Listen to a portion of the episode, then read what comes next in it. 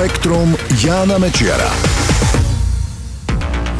Ahoj, aj v prípade koronavírusovej pandémie platí, že všetko zlé môže byť na niečo dobré. V tomto prípade francúzski vedci využili vzniknutú situáciu na simuláciu letu na Mars. Podrobnosti sa dozviete v tomto spektre. Ako bude vplývať uzavreté prostredie s obmedzeným priestorom na ľudí počas misie na Mars? Odpoveď na túto otázku sa pustili hľadať vedci z francúzskeho výskumného inštitútu letectva a kozmonautiky I S A E-SUPAERO. Využili pritom karanténu uvalenú na vysokoškolské internáty v meste Toulouse. Pokusnými králikmi sa stalo šesťdesiat študentov, ktorí zostali tak povediac uväznení vo svojich internátnych izbách. Pre prísne nariadenia francúzskej vlády proti šíreniu koronavírusu z nich môžu môžu vychádzať len na krátke prechádzky.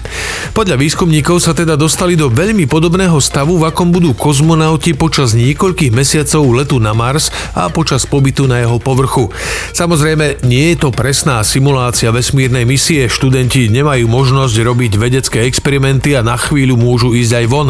Aj tak však musia väčšinu času existovať v izbách s plochou asi dvanásť metrov štvorcových a možnosti ich aktivít sú veľmi obmedzené.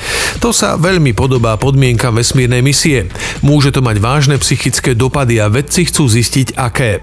Študentom preto zadali úlohy, ktoré plnia prostredníctvom počítača, testy pamäte alebo mentálnych schopností.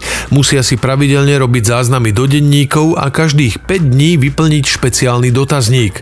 Už predbežné zistenia ukazujú, že existovať v takom malom priestore je veľmi náročné.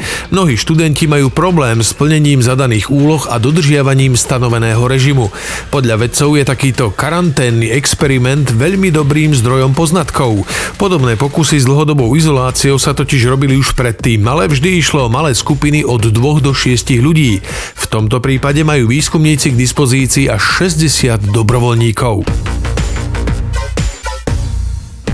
Pacienti s ochorením covid devätnásť zrejme začínajú vylučovať a šíriť koronavírus SARS-CoV-dva dva až tri dni predtým, než sa objavia prvé symptómy.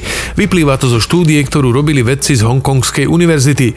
Skúmali šírenie vírusových častíc u deväťdesiatštyri pacientov hospitalizovaných s ochorením covid devätnásť. Odoberali im vzorky od prejavenia prvých príznakov až po tridsiaty druhý deň potom. S pomocou ďalších dát a modelovania napokon dospeli k záveru, že nakazený človek začína šíriť infekciu v priemere dva celé tri dňa pred tým, ako sa u neho prejavia symptómy. Necelý deň pred nástupom príznakov infekčnosť takéhoto človeka dosahuje vrchol, potom rýchlo klesá a do siedmich dní šírenie ustane. Samozrejme, nemožno to brať tak, že takto to sto percent a vždy prebieha. Zistenia však naznačujú, že zavádzanie ochranných opatrení až po prejavení prvých príznakov ochorenia covid devätnásť príliš nepomáha spomaliť šírenie nákazy. Výskum stopäťdesiat tisíc hviezd ukázal, že my ľudia a naša galaxia Mliečná cesta sa na deväťdesiatsedem percent skladáme z rovnakých atómov.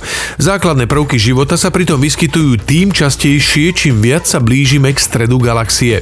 Ten výskum robili vedci z observatória Apache Point v Novom Mexiku. Pomocou spektroskopie skúmali výskyt prvkov považovaných za základné kamene života vo svetle vzdialených hviezd.